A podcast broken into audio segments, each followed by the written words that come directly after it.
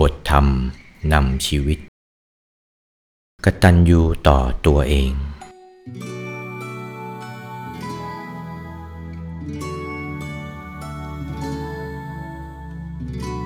ท่านว่า ความกตัญญูเป็นเครื่องหมายของคนดี คนดี เขาประพฤติปฏิบัติกันเป็นปกติ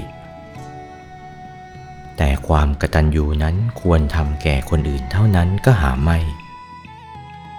หากแต่ควรทำแก่ตัวเองด้วย คือเราต้องกตัญญูต่อตัวเราเองด้วย กล่าวคือ อวัยวะทุกส่วนในร่างกายของเรา ไม่ว่ามือ เท้า แขน ขา ตาหรือหู รวมไปถึงหัวใจ ล้วนมีบุญคุณต่อตัวเราทั้งสิ้น เราใช้งานเขา เราอาศัยเขาไปไหนมาไหน เขาช่วยเหลือเรามาตลอดตั้งแต่เกิด เราจึงควรกระตัญญูต่ออวัยวะเหล่านี้ด้วย จากหนังสือคำพ่อคำแม่